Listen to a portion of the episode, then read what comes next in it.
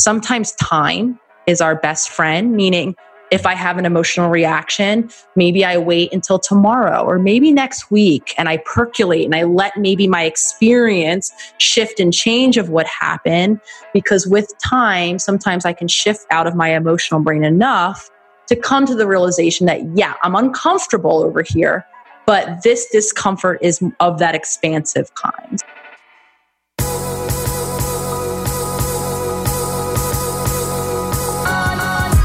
You're listening to the Almost 30 podcast, hosted by Krista Williams and Lindsay Simsek. Almost 30 started as a conversation about the transition from our 20s to our 30s. But then we realized life is full of transitions. So we expanded our mission we are an intuition led, wellness focused lifestyle podcast that promises to deliver authentic conversations, diverse points of view, and insights rooted in optimism, growth, and intention.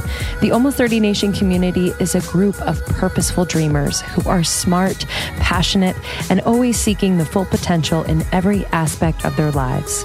At Almost 30, we're making magic together. We dream it, and then we do it. Thanks so much for tuning into the Almost 30 podcast. Here we go.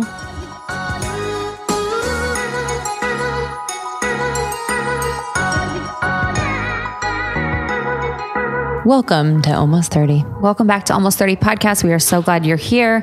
If you are coming back, we love you. Thank you so much for supporting us. If you are new, this is a podcast for people that are at all ages. yeah, uh, it's been a blessing and a curse to name almost 30, almost 30, but we've just realized everyone's kind of almost something, whether it's an age or just going through some sort of transition. And, you know, those times can be kind of stressful and you could feel alone and just it could be really challenging. So we wanted to create a conversation and a community that will hopefully make you feel less alone, inspire you, make you laugh, just make you feel supported. So here we are. Here we are. Jesus, take the wheel. Here we go. we today. Jesus, take I'm, the wheel. I'm staring at your leggings and they're covered in my new carpet hair. I've been trying to take a break during calls by rolling, being on the carpet. Honestly, it feels good. And my leggings are completely covered in like pink hair. Today has been quite a wild ride. I'm grateful for my cognitive ability to be able to try and manage what is happening today. I I'm grateful for you.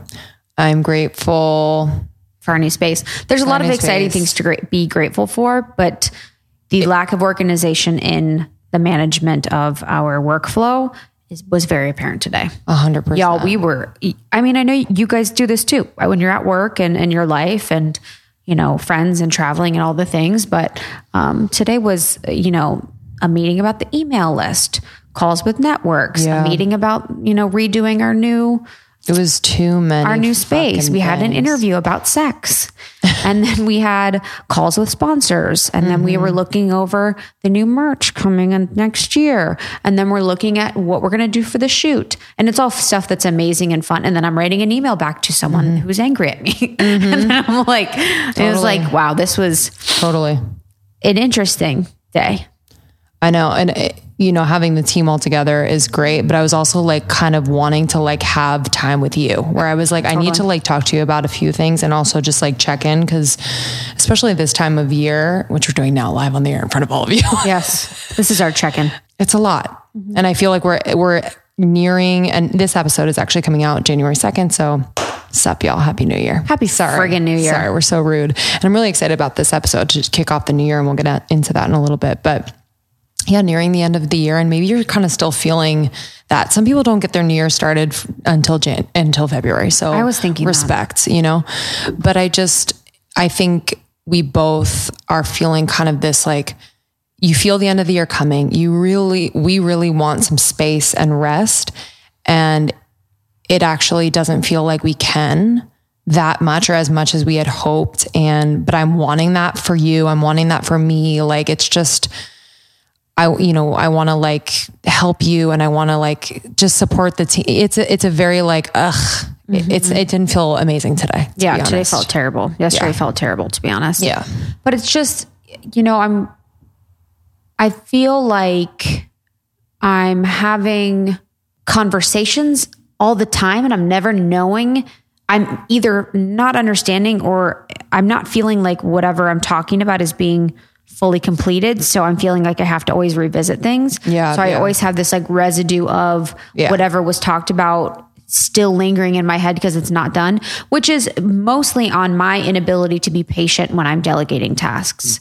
You know, I I put things out and I want them to be done and I'm I'm patient when I'm communicated with frequently, but it's just been hard in that sense and we just have just a lot in the last part of the year and I just would have done December completely differently Totally. you know, as far as like, and just with so many new people on the team, the team is growing, you know, for, for you guys, just for, I guess, some background into like almost 30. So, you know, Lindsay and I are the hosts and we do just everything from the top down with the business, but we have someone that helps us with our emails, mm-hmm. an amazing person named Griffin. And then we have someone that helps us with copywriting and project management. Her name is Allie. She's incredible. We have Julia that helps support mm-hmm. the podcast production, getting show notes, getting all the social, picking out the audiograms, working up to upload sponsor stuff. Mm-hmm. Um, and then that's with a production team.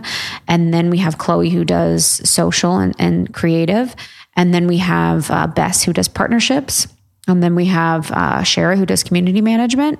So And we have Tiffany who does our schedule Oh, yeah. and emails and all of that. Yeah. And so it's quite the team. We have Tommy, videographer. yeah, Um, so it's like it's that is a job in itself and managing managing them and not because it's hard it's hard Yeah. to work with them. It's more just like we want to make sure they feel supported and like they can do the best job that they can. So, you know, yeah, it's it's a lot. yeah. It's a It- lot. It's just, it is a lot. And that's the thing when you have a smaller business, you're usually working with more people as contractors. Mm-hmm. And we have so many amazing, you know, partners in that way. But it's just, yeah, it's almost like you're just like, and it's hard too being creative because you're like, you know, we were, so we had Dazey LA. I don't know if you guys know her, but Danny's amazing. She has like a female focused business that creates mm-hmm. beautiful t shirts, merch, art, and she's the best. She's like a designer and she's going to be on our team. I'll, I will sell my home to make Yeah, her. I- she can have all my salary.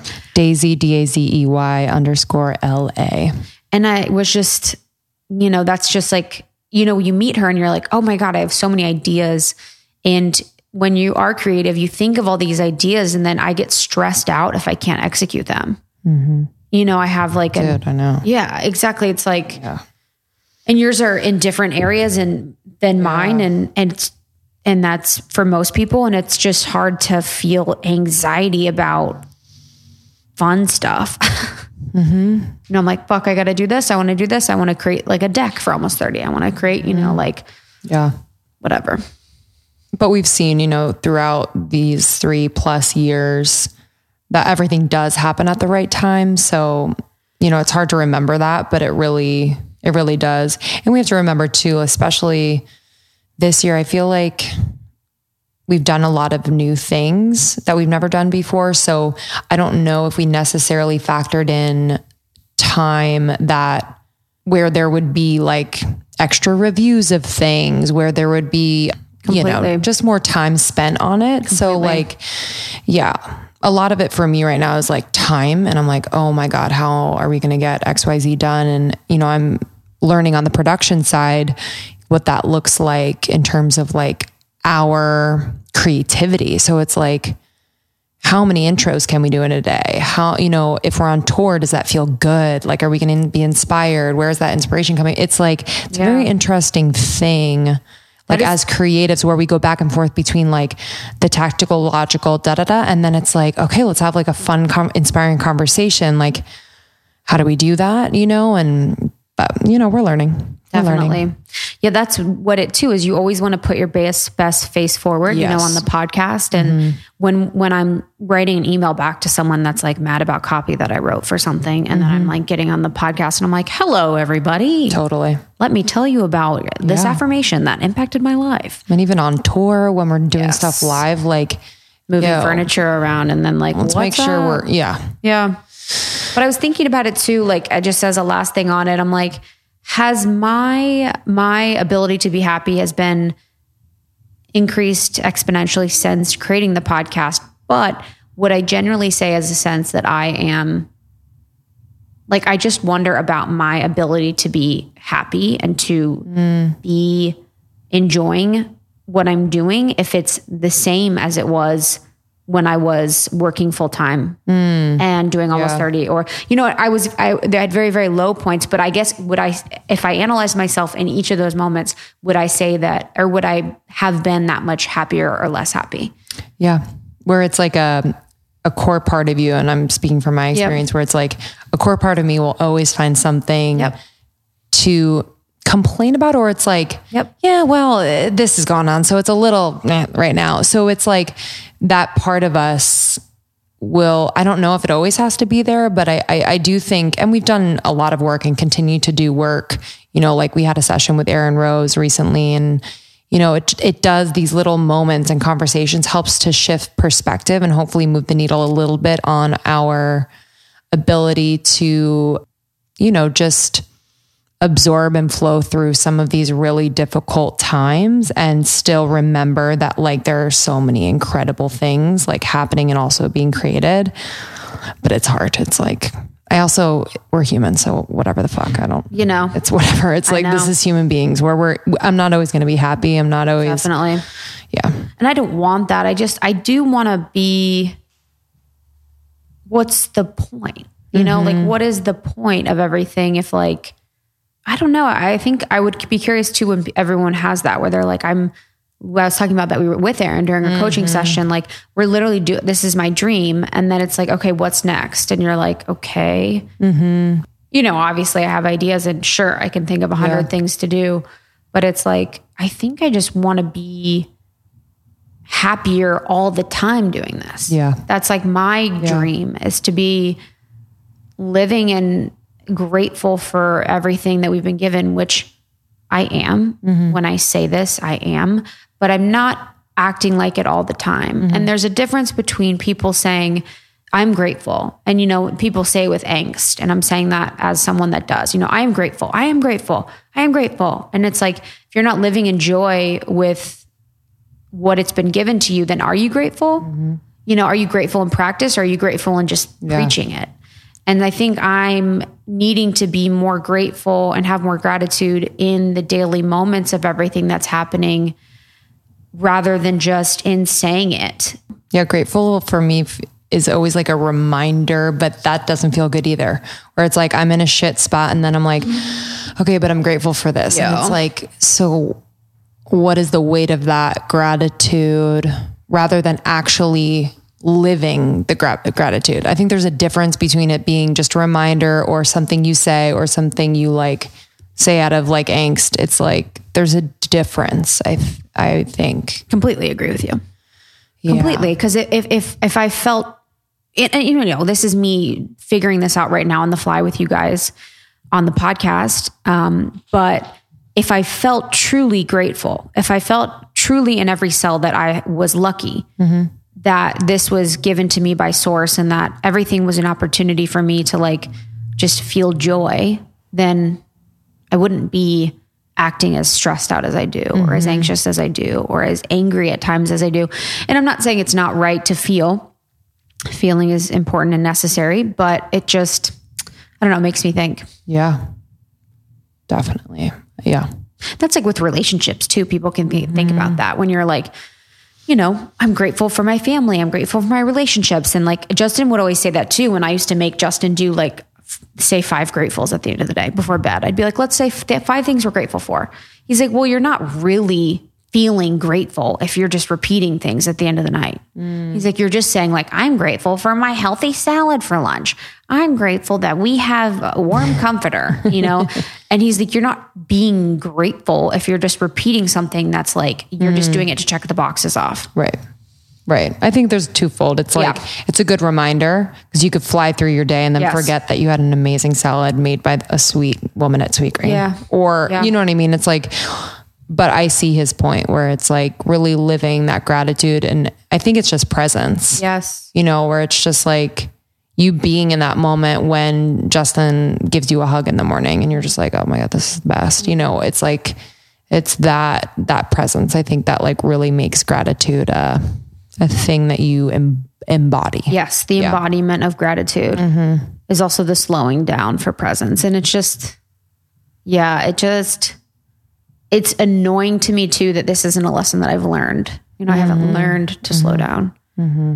In small ways, I have, but it isn't like a, you know, it, I, I don't know if I'll ever master it, but it's like, what do you have to do to learn? Well, I think the slowing down as your your close friend, like it's like have you been able to slow down? Meaning, when you slow down, do th- bad things happen ar- around you? Where it's like, do things fall apart? Do things not get done? Yeah. do um, whatever that looks like. Right. So it's like, is it a safe space for you to slow down? And does that matter? Maybe it's just a matter of like us slowing down more often and being able to create a new rhythm and reality for what we do. Not to say that mistakes won't be made, things might fall apart a little bit, but it's like, no, this is the new, new.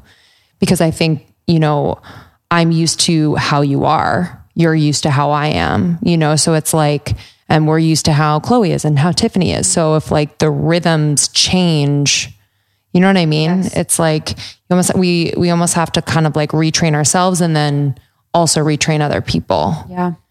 So it's- Completely. yeah, it's really interesting.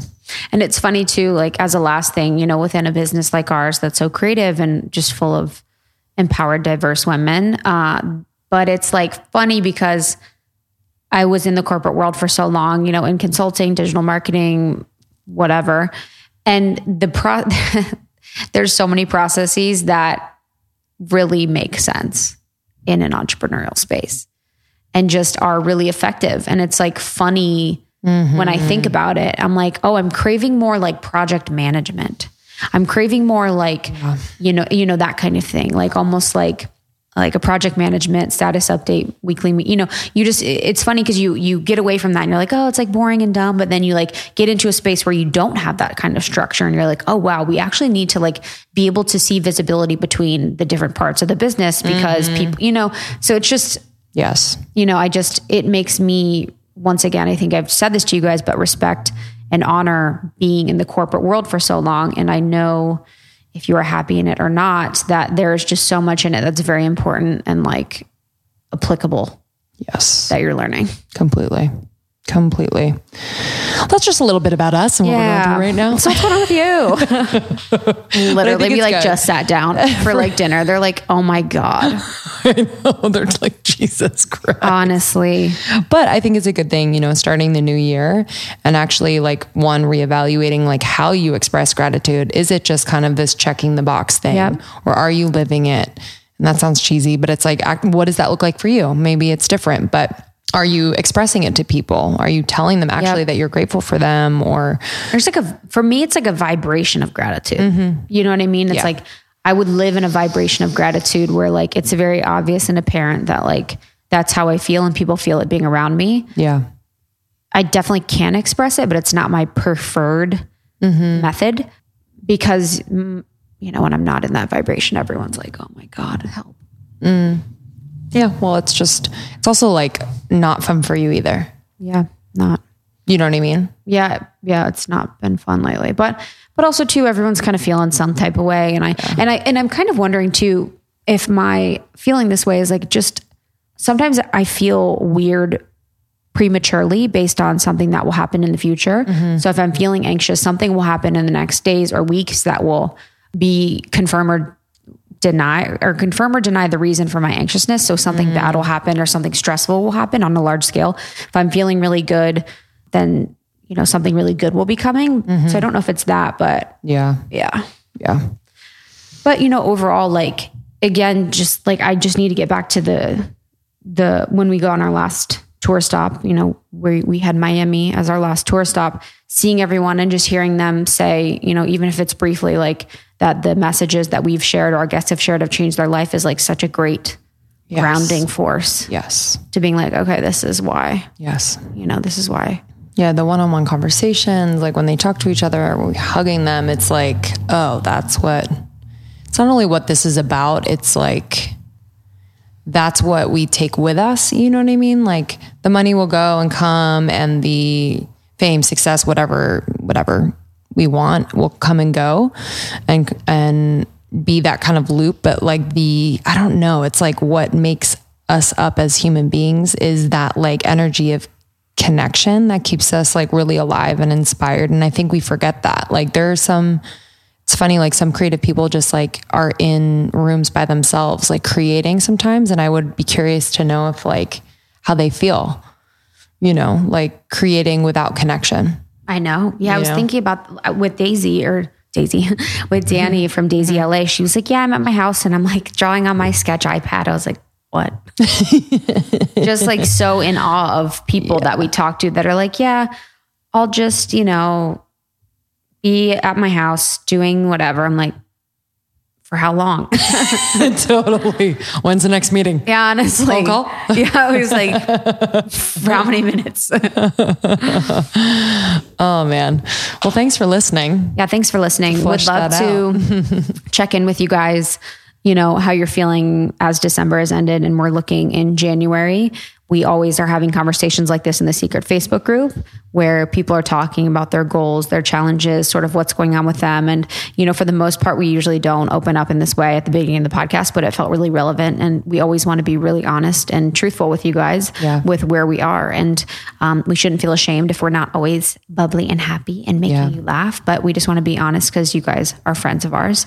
So we're thankful that we can always feel like we trust you. Yeah, definitely. Today's guest, I'm really, really, really excited and proud Pumped.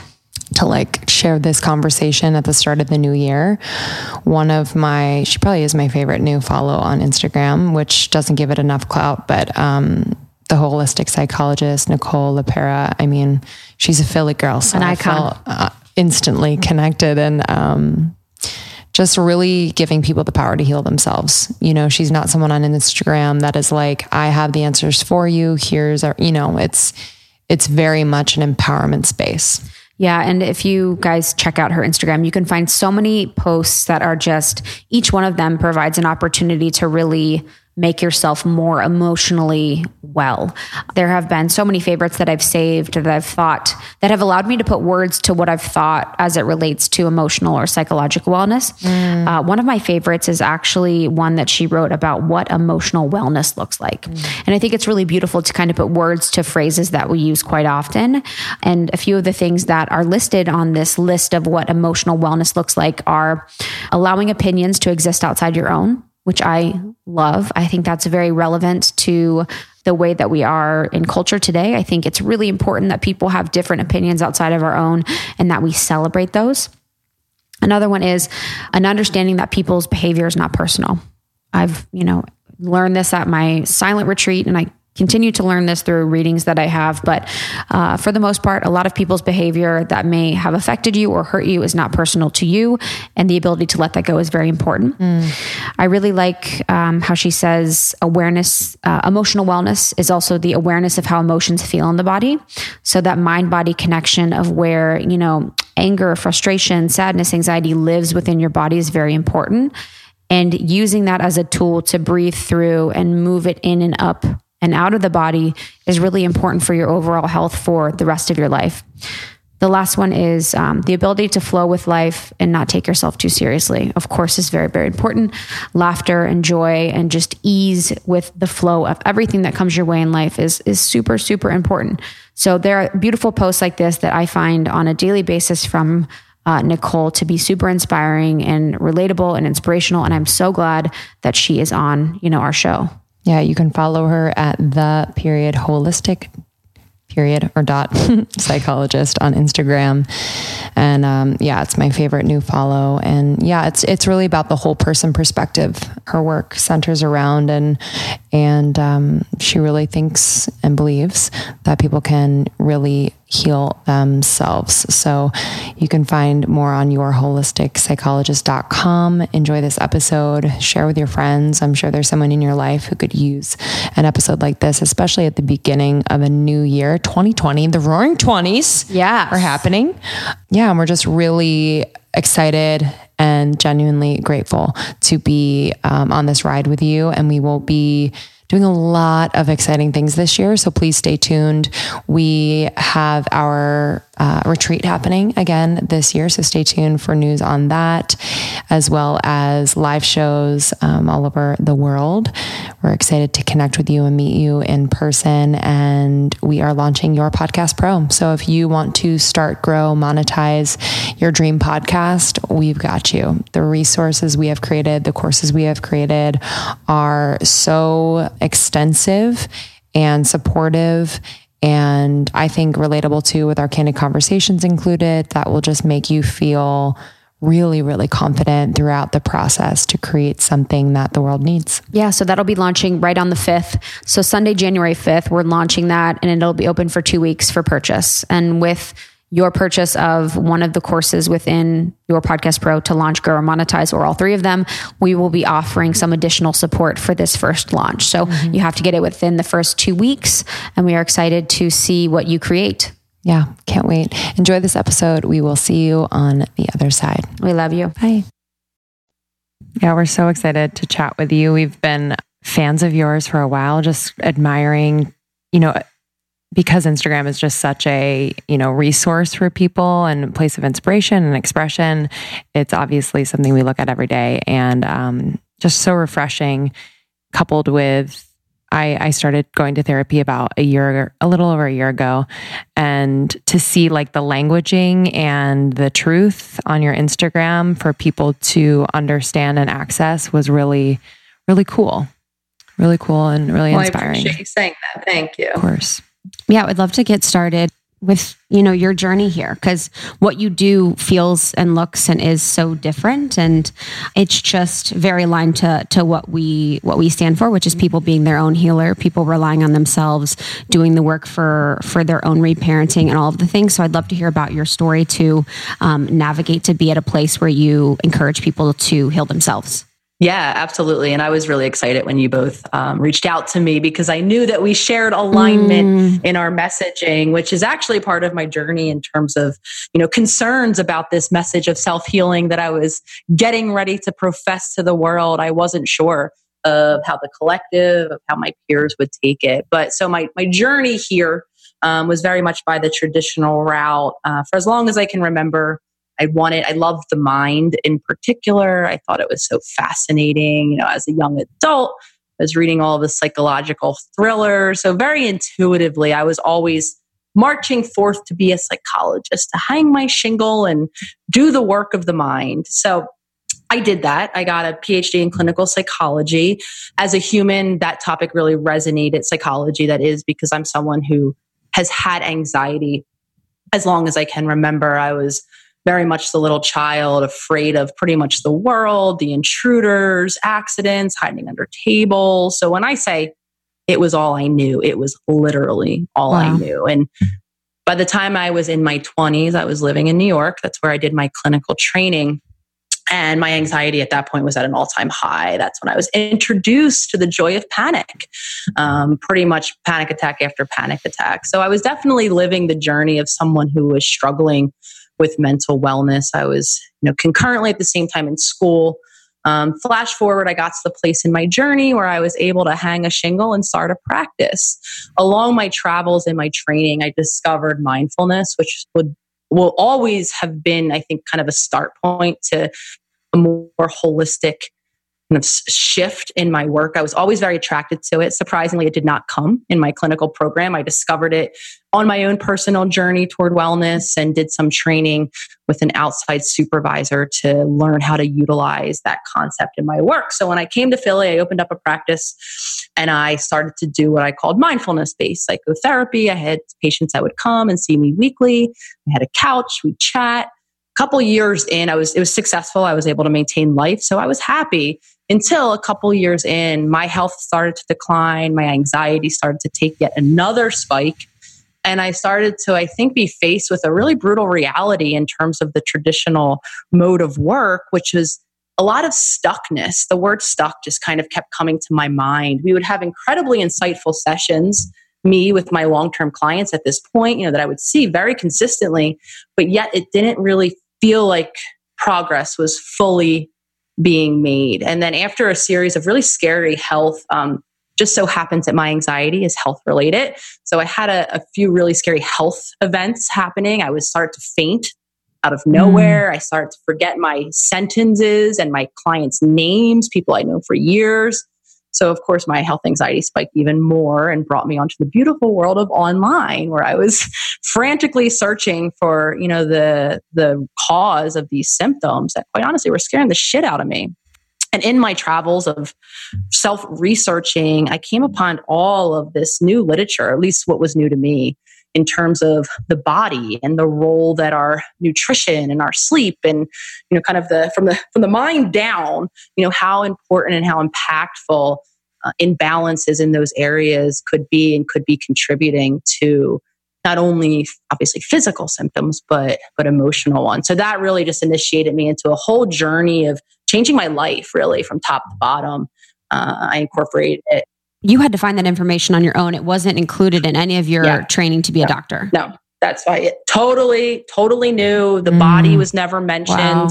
Uh, nothing that, like I said, mindfulness was something I did pick up, but it was not directly in my program. I'm of the, I, I have the belief now that programs are maybe incorporating mindfulness a bit more actively, but as far as nutrition and lifestyle and uh, nervous system dysregulation, which we now know is a component of trauma, not just the big T of trauma, but a, traumas that a lot of us do suffer over the course of our life. None of that. That was completely absent in my program. So this was news to me when I saw all of this online and I started reading all the literature.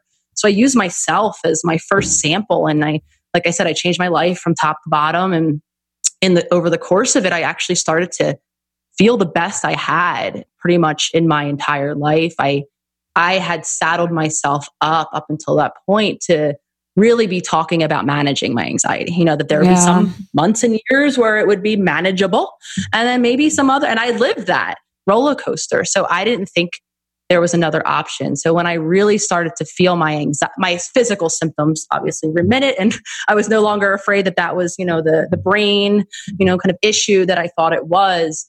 Um, my anxiety really that relief from my anxiety is what inspired me to begin to realize i think the importance of using those tools in my clinical practice. So that is the point that i was sharing earlier where online world you know existed and i thought okay maybe i'll start. I still had my practice happening. I felt like i was like moonlighting now with all this secret information. I didn't know what to do. I felt like i was you know i didn't know what i didn't know pretty much. I just knew it worked for me so I developed an account and I thought, okay, I'll just start to share these methods. And I was scared. Like I said, I didn't know how the collective would feel about this concept of healing thyself. I did not know how my peers would react to this concept. And from the beginning, it was just overwhelmingly positive.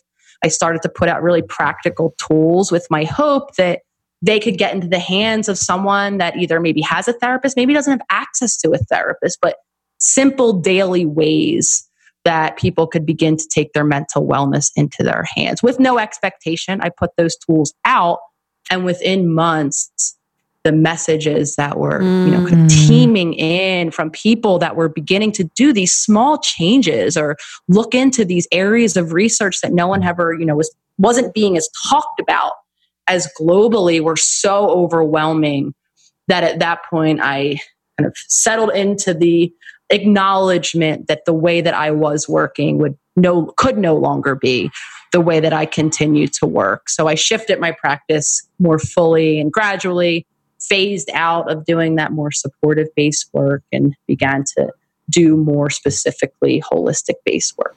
So specifically what what were those things that you were you were practicing and you were experimenting with and then introducing to your clients both existing and new clients um, just so people can just have an idea of what that yeah. looks like? Yeah so kind of building as i often do from the body up the foundation. I looked at my nutrition and i'm someone who did consider myself quite healthy.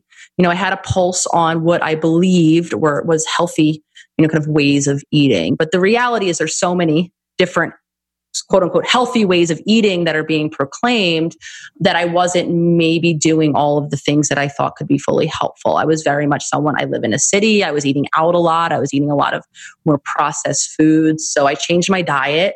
um, to re- aimed at decreasing gut. I mean, what, why I'm even talking about nutrition is we have to care about this the state, the health of our guts. Because mm-hmm. when our gut is not healthy, our gut is incredibly important for our, our brain in many ways. It's how our brain gets nutrients at minimum.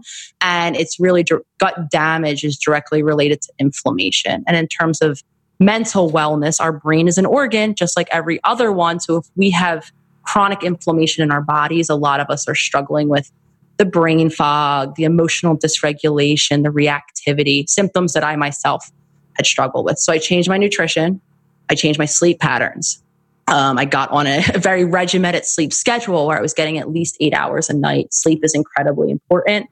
Um, with I trained my body. This did not come overnight into going to bed at a particular time and waking up at a particular time really protecting those those eight hours at minimum. What were the what were the hours that you're doing? So I now am nine to five. I'm in bed and asleep, hopefully around nine, and I'm up at five. And I am not a morning person. Um, there was a lot of tears in the beginning of my journey toward this. like no, I, honestly, I, I, uh, my partner and I almost divorced on multiple occasions because she acclimated well quicker wow. than I did. Yeah. Um, but so it was, you know, I, I, trained myself because I knew how important sleep was. And I always known sleep was important for me, but I never carved out the commitment to sleep. Oh, if I was in bed at midnight or one, whatever, I just get up the next day. So I put sleep, put it that way, as a priority. Um, lifestyle.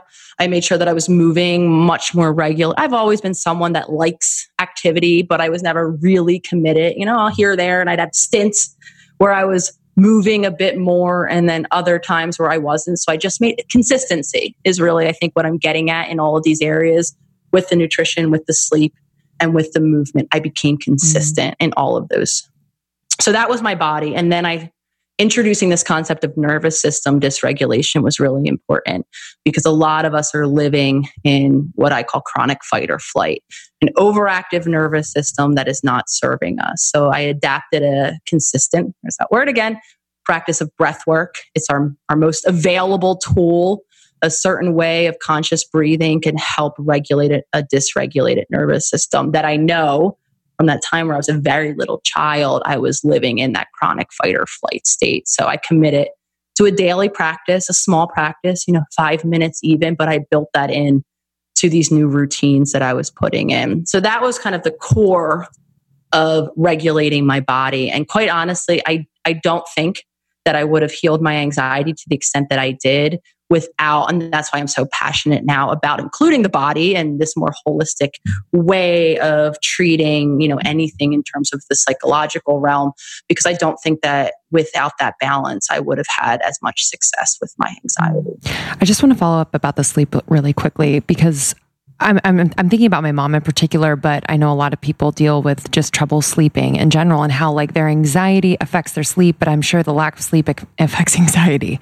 So it's like, how would you recommend just starting to make a difference there? Because, you know, she finds herself easy to go to sleep, then wakes up and can't go back to sleep because her mind's running.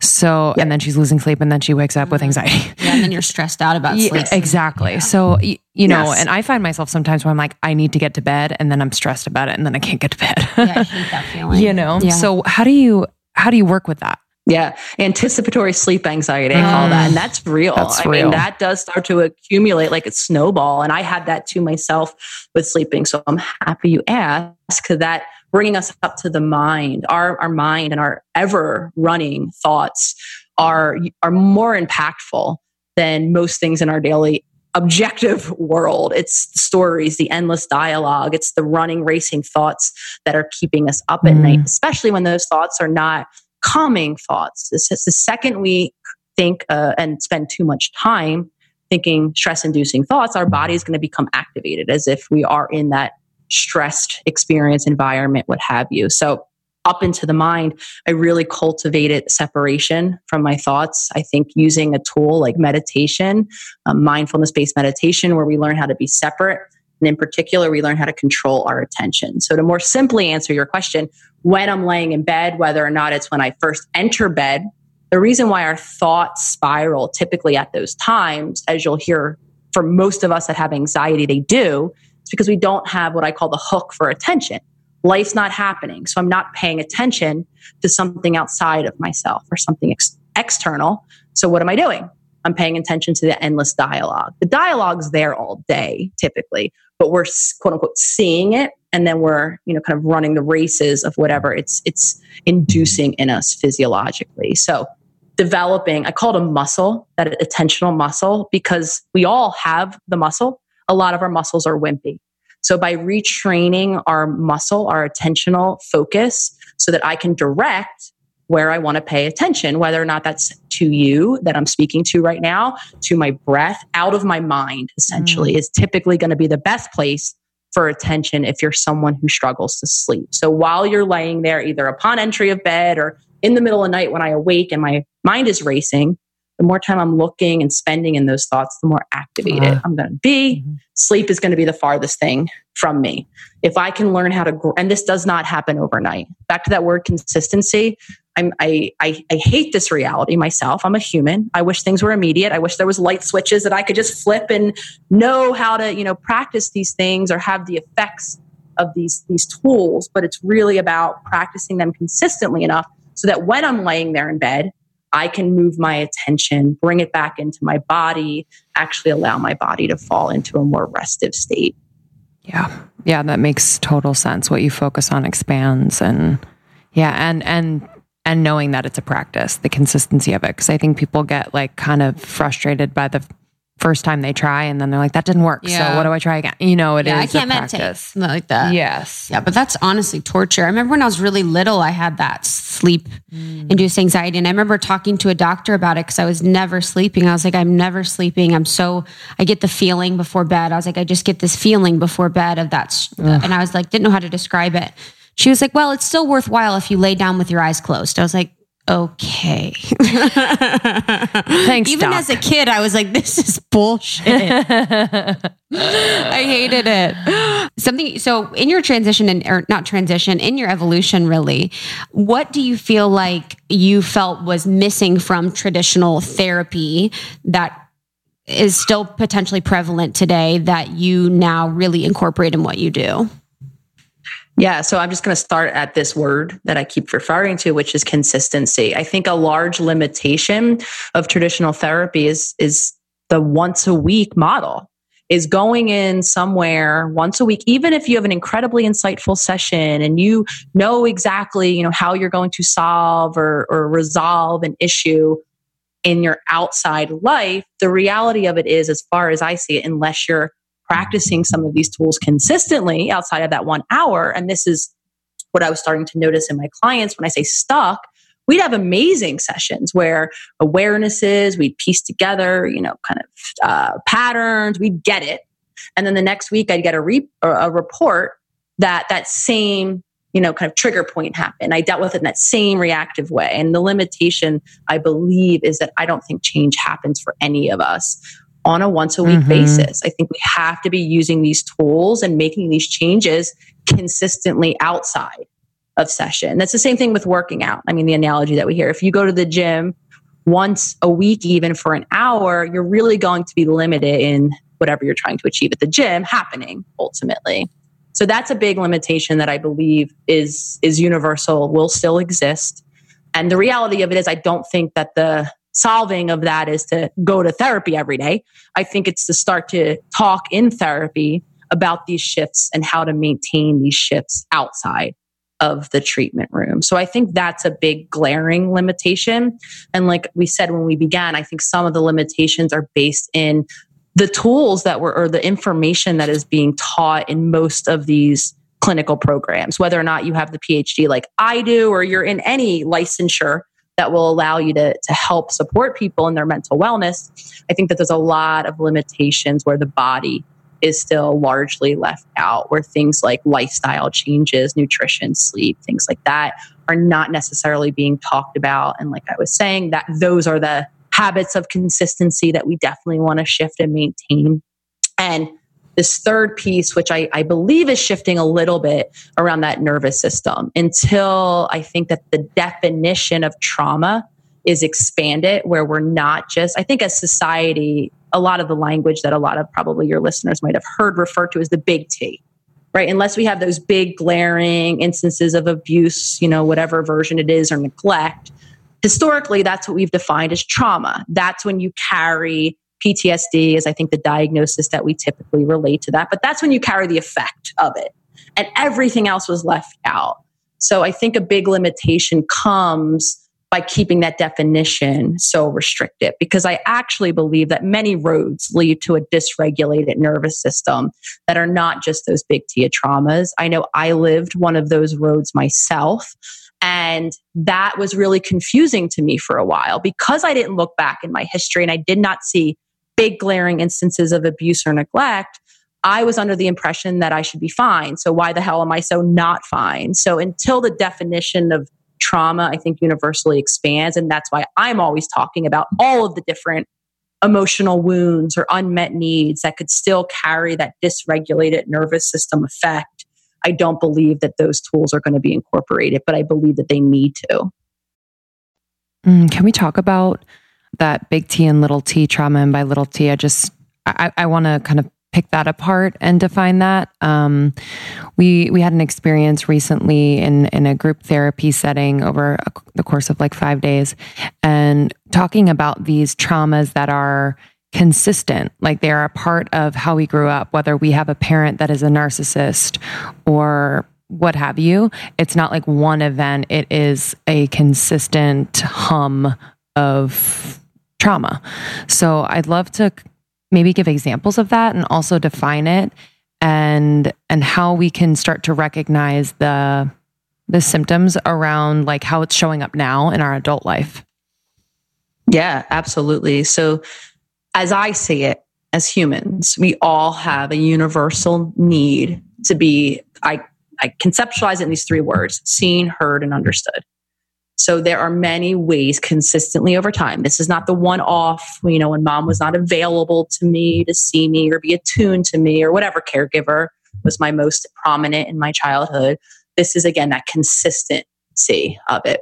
So when I don't feel seen as the unique individual that I am, heard, when I'm, my emotions aren't necessarily attuned to, the reason it's problematic. So listeners might be thinking like, oh, well, that, that would be a gift to be seen, heard, understood. But the reason as a child it becomes problematic is we are left often then alone in really big, to keep it really simple, really big emotions that we cannot navigate on our own. So, what that looks like and then what that translates to in adulthood is we are, I will always describe us as little beings, no matter how you believe we get to this planet. I always use these two words intuitive and adaptive.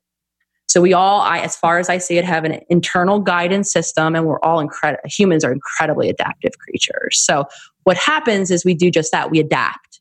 So we start to compensate with our emotions, with our way of being in the world or in relationships. So to answer the second part of your question, how we know is we continue to live those adaptations then over time. Mm-hmm.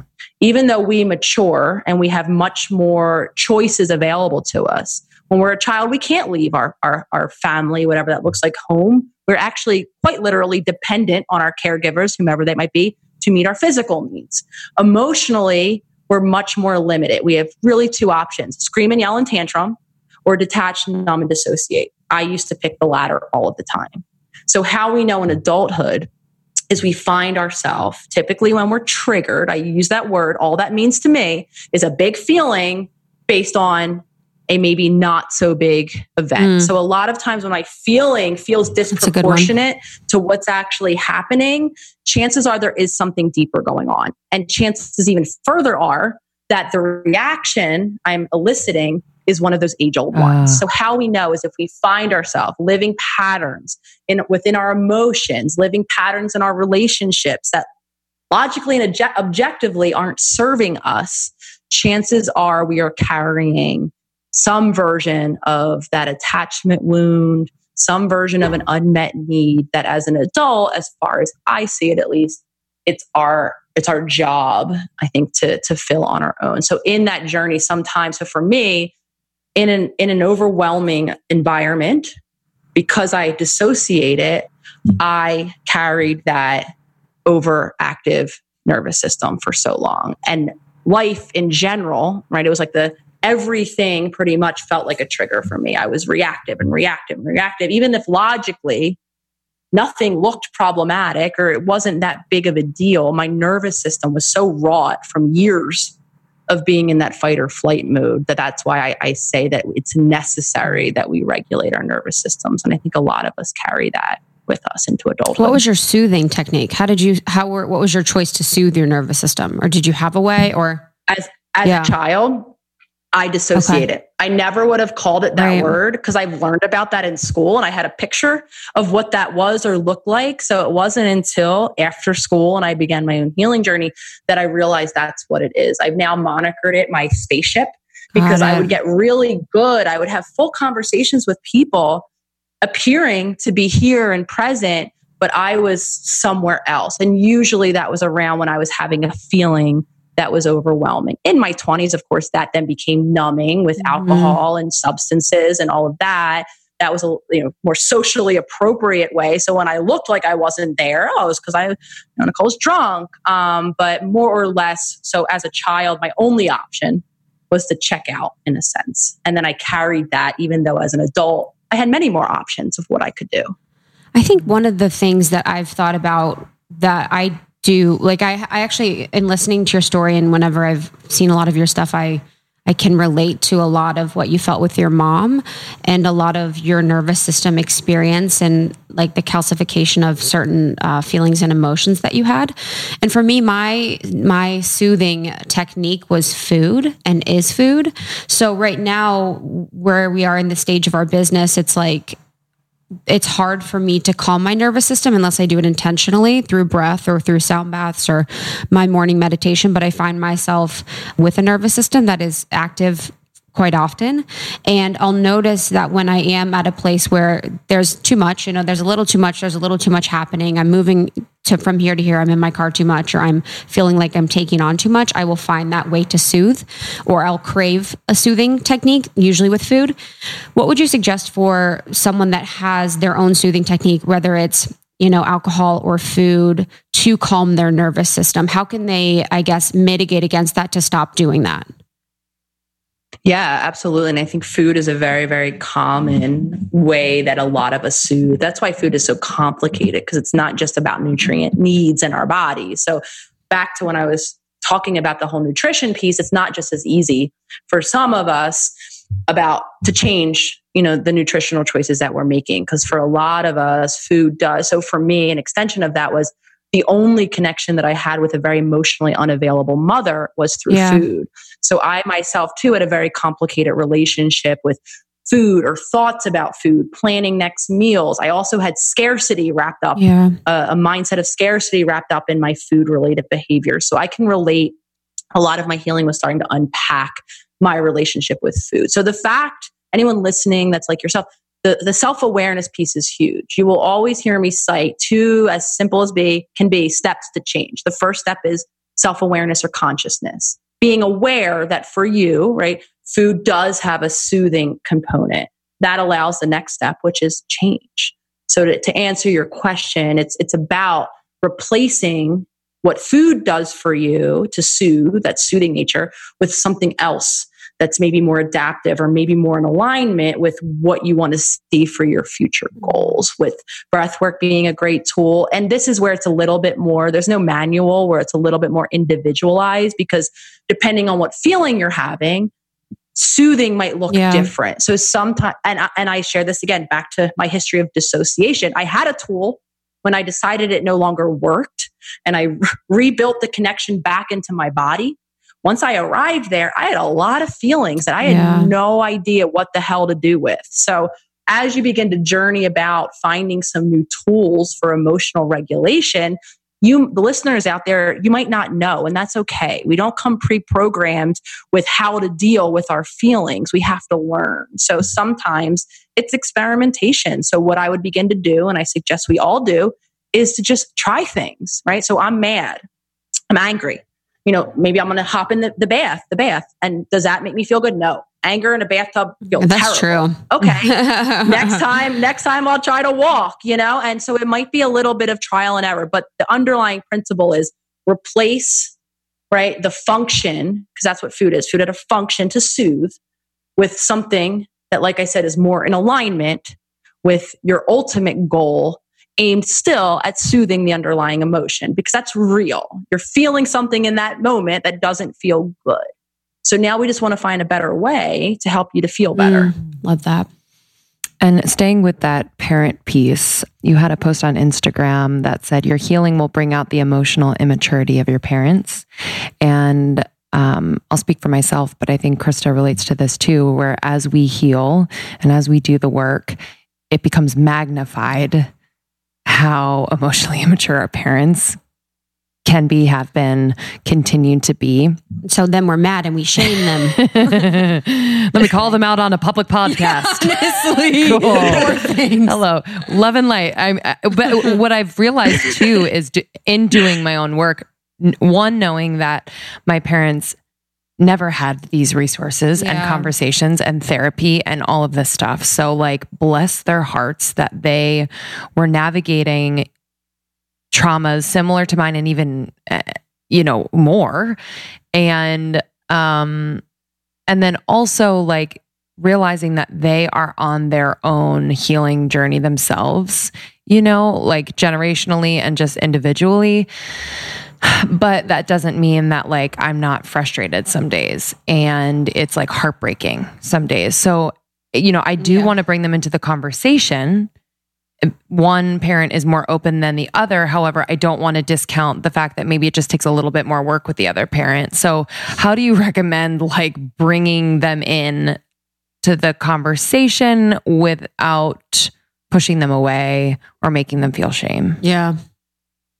Yeah, absolutely. I, I, was smiling when you first when you first brought that up, Tiffany, because I, I have gotten a email or two from a not so happy parent. I'm assuming that that was being you know sent around. Um, and what, speaking of emotional maturity, you know, a very reactive place, and, and I get that. These are hard conversations to have. But you said something I think really integral in your questioning which is I, I, I term this practice one of depersonalizing. So while I talk so often of our past experiences, which for most of us involve caregivers, whomever they might be, and the impact those past experiences carry into our current situation and hopefully not our future. But again, back to that first step, awareness is important. Um, a lot of times, you know, I, I, I do think that difficult things come up and we do come to realizations about limitations or lackings you know from these caregivers. And when i say what i mean what i mean when i say personalizing is accepting that these are humans too. That when when we talk about which is now really cool that it's very a societal conversation of intergenerational transmission of whatever insert whatever it might be this is how it happened. So a human who was not modeled different behaviors that's all really that they're going to be able to model and pass on to their own children, unless, of course, they make an intentional, conscious effort mm. to heal and to grow. And I agree with you. I think there are a lot of generational limitations that amazingly are being um, shifted now with the availability of you know the online world and the tools and the resources and just the shift in stigma amount around these conversations in general. So when I say depersonalizing, I think we have every right this does not mean invalidate now as the healer, if you will, as I come to the awareness that, hey, I do have some unmet needs. I do still carry some wounds from these caregivers. This needn't invalidate that. I can feel and I ought to allow my feelings up and out, however it might be, about those limitations or those lackings. But what I say when I mean depersonalize is being able to distance and see it as more of a function of my parent and them and their humanness, essentially, as opposed to because what a lot of us do, and this causes much more damage, in my opinion, we take it personally, meaning we take it to mean something about us. So the fact that my caregiver was not able to attune to me as a child or to show up for me or to model different behaviors for me as a child, I assign a meaning of personalization. I think it's because I'm not lovable or I'm not enough.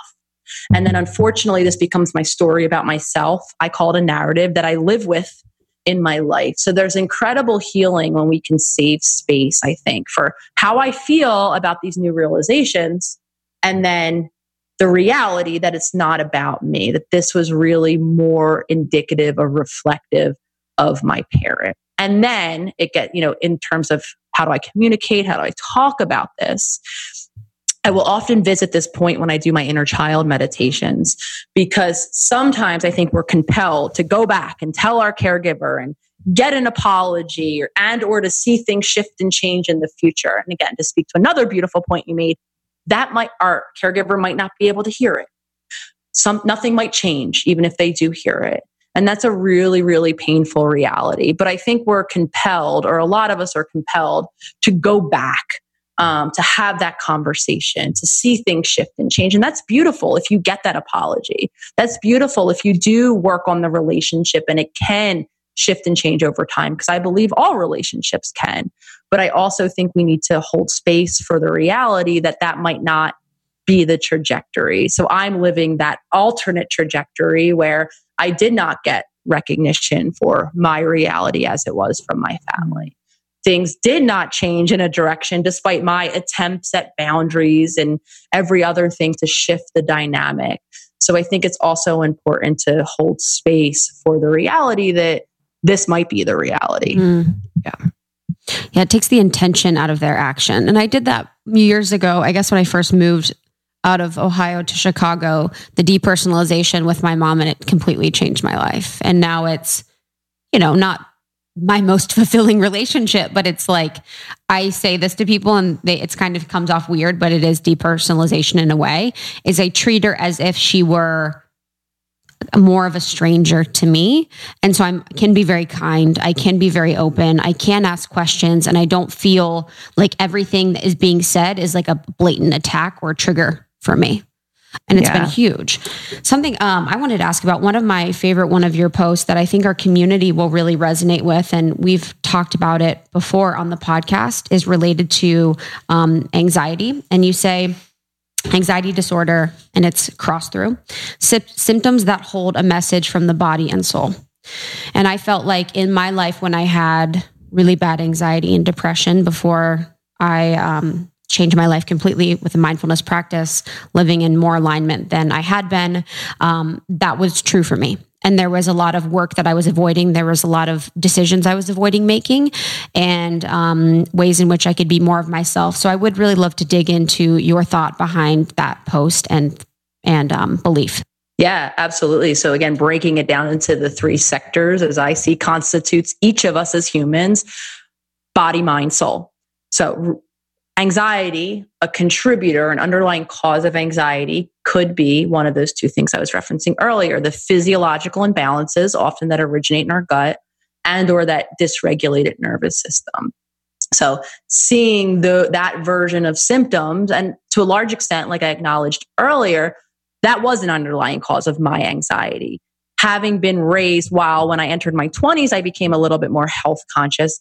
My family, you know, growing up was very much processed food, very much sugar heavy. Mm-hmm. Again, that's how I connected with my mother.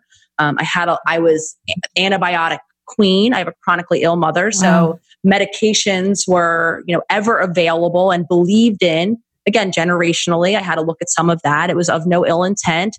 My parents are from, they're much older. They were 42 and 45 when they had me. So, very much of a depression era thinking where the person in the white coat was God, mm. did hold all the answers. So, I had, I say antibiotics. Why I'm talking about that when I talk about the gut is that can be very, that can cause a lot of gut dysregulation. Yeah.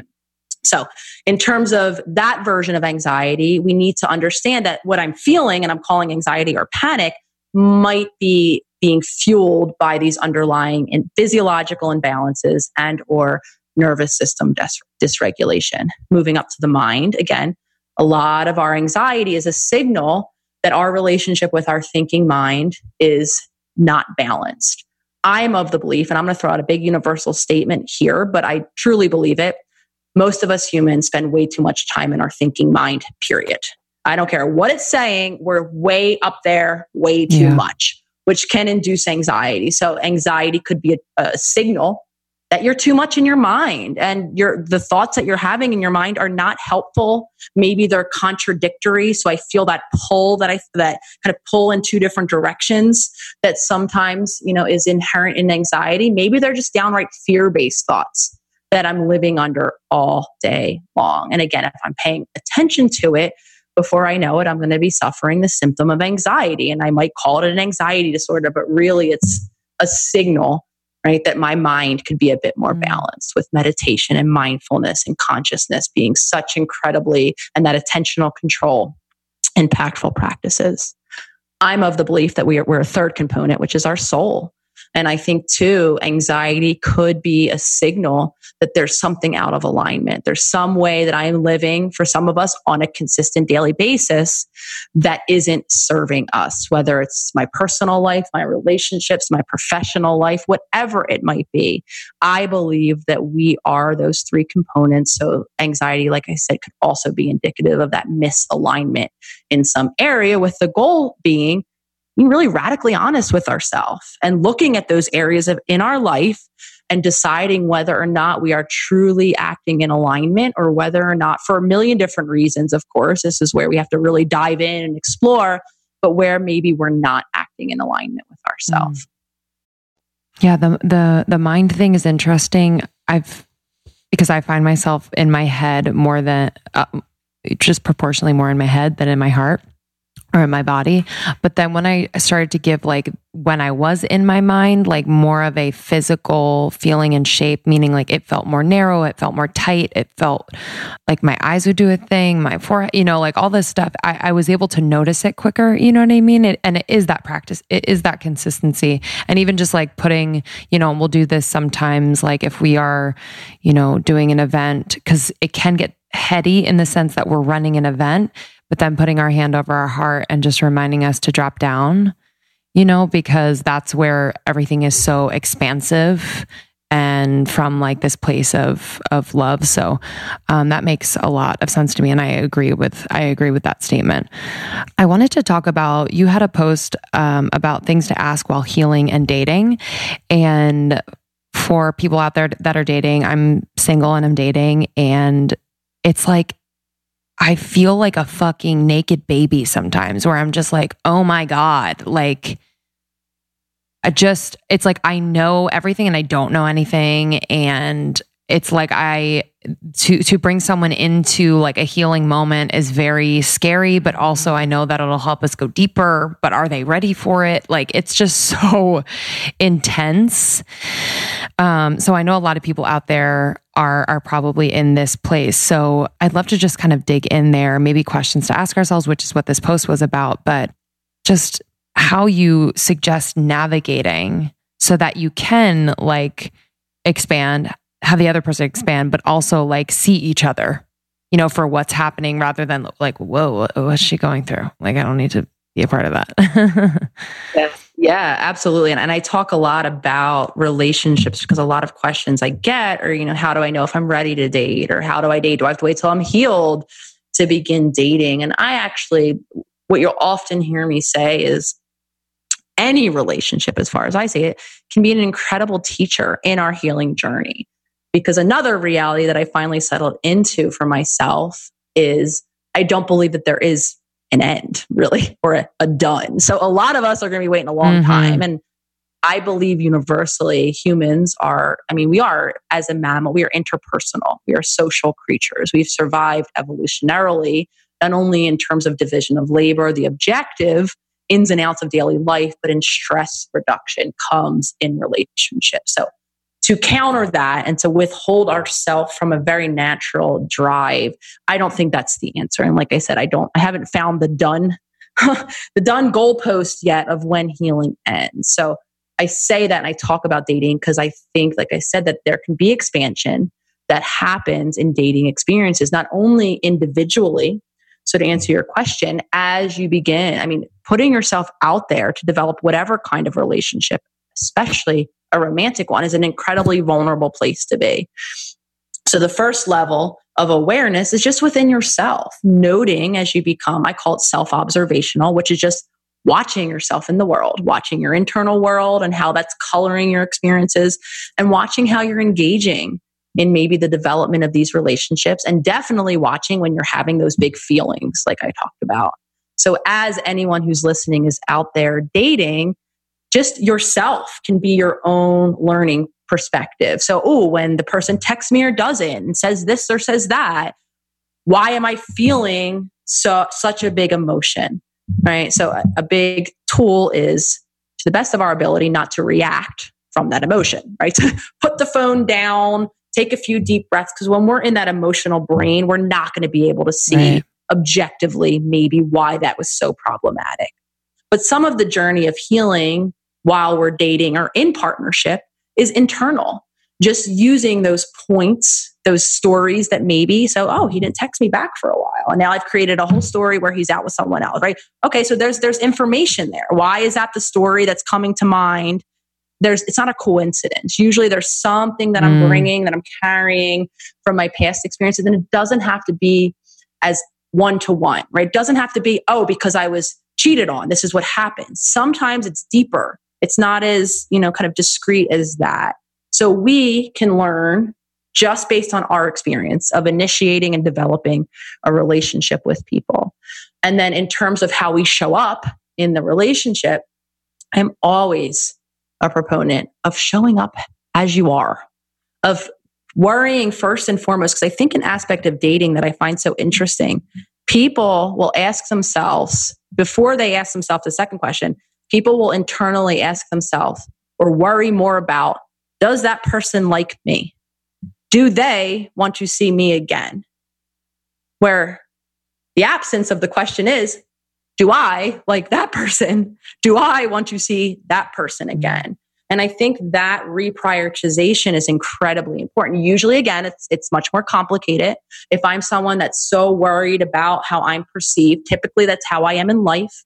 I, I, I am what I call externally oriented right? I get my feel goods and my feel bads based on how others are reflecting me back to me. Our goal, as I say it, is me to feel okay, regardless of who's telling me I'm great and who's telling me I'm not so great. So I think that's usually a marker of something deeper, but that's a reality. When you're vetting someone for whatever type of relationship it might be or deciding if you're interested, really make sure that you're asking yourself if you're interested, which then leads me to that authenticity showing up with who you are. Because if you're going to try to show up trying to be who you imagine they want you to be, that ends in one of two ways. Either you get exhausted at some point and you can no longer do that as the relationship progresses, or you continue to do that for the duration of the relationship right. and then you're left largely unfulfilled, both of you. Yeah. And just to close the loop on this, like to bring back that point of like living those patterns. And I found myself engaging in like a chemistry that was kind of what I saw and experienced when, you know, growing up. So, you know, when I, I finally got sick of that only recently. And it's like, it's very scary and cool at the same time. But like, you know, I can imagine that that is a, a, a pattern as well, where people like feel that they're like, I'm sick of of attracting guys who are emotionally unavailable, but then like it feels like home to be with guys who are emotionally unavailable. so it's like yes. breaking that is I'm experiencing is is interesting and something I'm like doing slowly. But how would you like kind of uh, coach someone through that where they see that kind of popping up and they want something but their actions are different? Yeah. Yeah, 100%. I'm happy you asked that. So, the development of our relationship patterns again begin, you guessed it, very early on with our first experiences of relationships. We get information from what we see happening, right, in the people around us. They're modeling relationship. Sometimes some of us are given direct messages about, again, I'm really simplifying, what's okay or not okay or what things mean in a relationship. So, some of us get that directly or it's spoken about in our you know in our earshot and then we experience ourselves in relationships we have relationships with our caregivers and with our peers and then it becomes romantic at whatever age those become then the models that we continue to engage around in terms of our relationships. So if we are used to having maybe a caregiver or a parent who's not as emotionally available, before we know it, I love that you use the word home intuitively. That's what feels familiar. And the reason I'm honing in on that word is because we have this part of our mind, also not mentioned in my programs, called the subconscious, that quite literally stores, as this blows my mind every time I say it, everything that each of us have one, everything that's happened to us in life thus far, and will continue to log and store everything that happens to us until we're no longer on this planet. And on the one hand, we need that because it's the driving of the car example right? I can drive my car home on a very familiar route from work, say, I can get home. I could have been thinking about the argument with my boss, but yet I'm alive, I'm safe, and I'm putting my key in the door. Thank God. So we need the subconscious to automatize some aspects of life because we can't attend to being a human in all the ways that we have to be a human each and every day. What is also in there are these, I call them programs because I think the computer analogy is the most understandable. We have programs for everything, including how we relationship. So the reason why I'm talking about this, logically, when we want to change, say we do, we have a realization, hey, this string of relationships didn't work. Emotionally unavailable people are not the people that I, I get hurt by them, right? Logically, we can come to that realization. However, our subconscious is very dichotomous. It's black and white, with the one end of the spectrum being familiar equals safe, good, repeat. Other end, unfamiliar equals unsafe, possibly a threat, abort at all costs. And I talk about that because familiarity is so key to our subconscious and its security. It feels like it's keeping us safe. So logically, you know, emotionally unavailable people don't work for me. You meet an emotionally available person. Inherent, this happens with change too. So when I work with clients, I talk about this right at the beginning because logically, all of these new tools are going to be so great. But when you go to do these new tools, just like when you go to meet the emotionally available person or develop a relationship with the emotionally available person, something intrinsically is going to feel unfamiliar to your subconscious because it's not what it's used to. It's a different program. What is this? I feel different. And a lot of times that difference provokes enough discomfort, either in the litany, I call it mental resistance, the litany of reasons why this is actually not the person that's for me. Or some of us get it in our bodies. We just feel weird. We feel like we're caught. We just don't feel like us. Before we know it, we're right back in that familiar pattern. Even if logically you know where that road leads. And this this happens with change. This is why change is, as far as I see it, universally difficult. There's not one per- person on this planet that gets that free, easy road toward change because of our subconscious. Same thing with our relationship patterns. Even if logically, and this is why a lot of times, if you have friends or you yourself have maybe been in abusive, even relationships, something that so logically should be signaling you to get the hell out, run away, red flag, stay away from this type of person.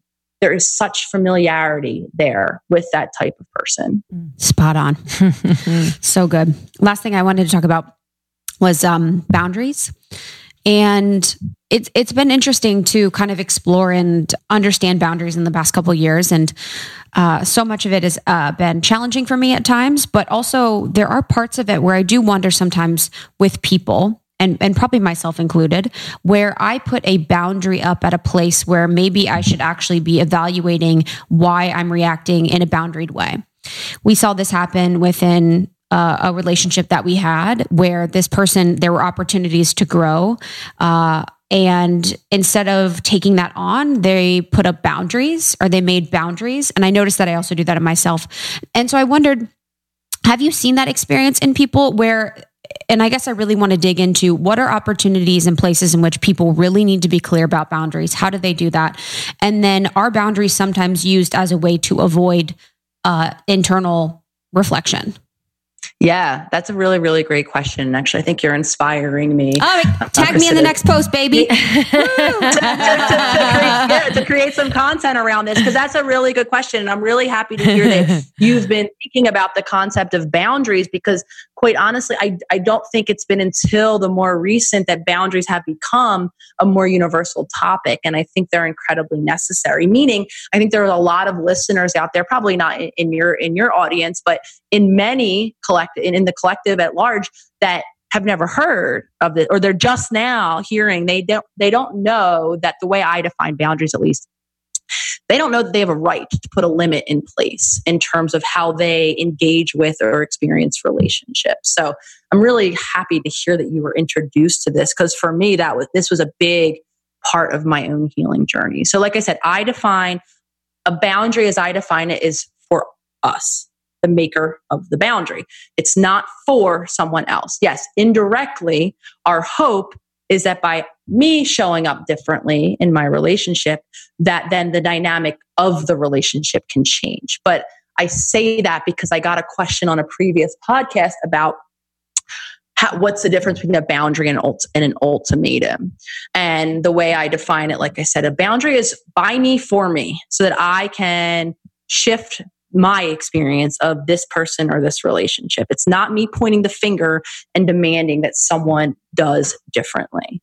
But that's a really good question because where is where is the line between I'm feeling uncomfortable in a relationship but in a way that would allow me to expand and I'm actually being violated or having my boundary crossed in a way that's not comfortable. Of course, as all things, there's not a formula for how to know which side of the line that it's this event or the context is falling.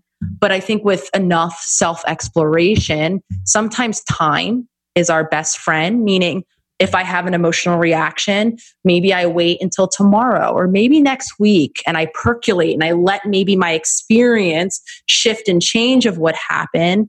Because with time, sometimes I can shift out of my emotional brain enough to come to the realization that, yeah, I'm uncomfortable over here, but this discomfort is of that expansive mm. kind. So I might not like right? And I, I might now have to show up or to have the hard conversation with this person, but doing so will be in service of my growth. I think reactivity and my impulse to re- react emotionally, to respond, even though I really use respond for the long term, but that thing that happens right away, that is never, I don't believe, the best time to be making those decisions. Patterns are also really helpful right? If this same thing keeps coming up in the relationship, that could be a source of information. Is this a one off? That's another source of different information. But I think for each of us, I'm happy you brought that question up because it's a, it's an important point of self exploration. So why am I feeling uncomfortable? And is this discomfort is walking through this discomfort more in service of growth even though I would prefer not to? Or am I just throwing up a wall so that I don't have to be uncomfortable and grow in that direction? Yeah. Mm-hmm. Perfect. And last one for me, I'm curious as to how you work with someone's highest self and how you bring that in. I've done a little work, like we've done work on that and exploring that, and I've done that in therapy as well. But I'm just curious for those out there that maybe haven't felt what their highest self feels like or how to call it in or how to align with that, how you would describe it. Yeah, absolutely. So going back to that word I described, I offered earlier, which is intuitive. I believe that our intuition and our highest self are interconnected, right? That that consciousness, the awareness, whatever it is that you believe we come to this planet with, I think our goal in life and in healing is to return to that really pure conscious state where we can view and accept and be with life as it is, peeling back the layers of conditioning, peeling back the layers of assigned meaning about ourselves, our relationships, others, the world that don't serve us. Because more often than not, that's that autopilot that we're living in our subconscious. So, highest self work, as I say it, is returning, is removing like the onion all of the layers of conditioning that are resulting in me you know, emotionally patterned responses, behaviorally pattern responses, patterns in relationships. So as we peel all of that back, as we become for some of us, so that intuition, one of two things typically happens to each of us as we age. We become either so disconnected that we're, this was me, so disconnected from my center, my center self, my intuition, because I was so dissociated that we can't really even hear it speak and or we maybe hear our intuition but we don't trust it so i think highest self work involves peeling back all of that conditioning and almost a return to that mm-hmm. place i think that there's also a high an aspect of highest self work that i talk a lot about when i talk about my future self journaling process which is what do I imagine I want? How would I want to respond? We can do a bit of imagining, I think, too, to create change. You know, to sit there and say, okay, these are the patterns that don't work for me. How might I prefer to see myself show up in those contexts? So I think we can also, you know, summon our highest self in imagining and, and I believe, and I have this in my Instagram bio, I believe we get the option of creating that person. through those consistent acts each day. So if you can imagine how it is that you would prefer to show up when you're feeling anxious, when you're dating, when you're interacting with your parents, I believe that you can build in those small daily habits. I call them daily promises that can actually allow you to create that. Mm-hmm. Yep. Love it. I'm nodding so hard. People can't see it. Um, wow. Thank you this so, so awesome. much. I know you so have tons much. of free resources too. Yeah. So I would love for you to plug all the free resources and, and things that you provide because I know our girls will, will love to, to dig in. Yeah, absolutely. So, all of the resources, honestly, that I use with my clients, I, I, have available on my website. I blast out in emails. So, anyone who gets to work with me, there is no secret sauce that I mm-hmm. hide. I think it's really important going back to, I think, where we started in terms of the concept of self healing. I think if people have the right tools and begin to understand how to utilize those right tools consistently, there's that plug again, mm-hmm. I do think that change can happen. So, right now, if you sign up for my email list, um, the resource that goes out is that free future self journal template. So, it tells you how to begin to journal in a new way to create that authentic self that I think each of us, or I know each of us has inside. On i have a link tree so if you go and kick around i'm at the dot holistic dot psychologist. You can find other resources that that i have preloaded um, up there. And a new exciting thing that i'm hoping to launch in the form first of a website and then launch i'm hoping the weekend of november 1st is a virtual membership uh, private community that I'm going to be evolving into doing some work, which will be every month. I pick a topic in healing.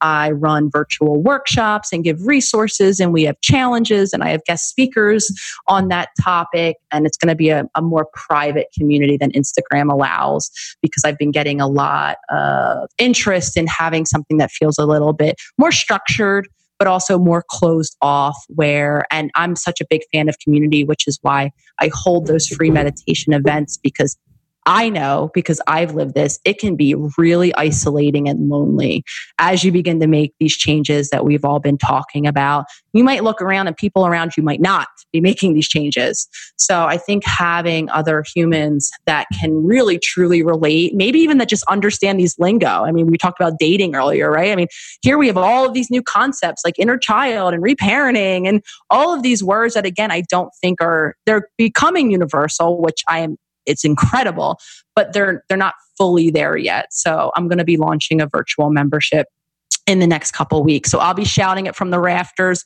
on Instagram once it's up there live and I have an email list like I said that the journal guide goes out with when you sign up that I'll also be keeping everyone posted with the membership and then any other fun new projects I have. We'll, we'll definitely exciting. link all of that in the show notes and yeah, we're Thank just so grateful for the work that you do and for sharing with with our community. And um, we can't wait to meet you in person one day. I know. Yeah.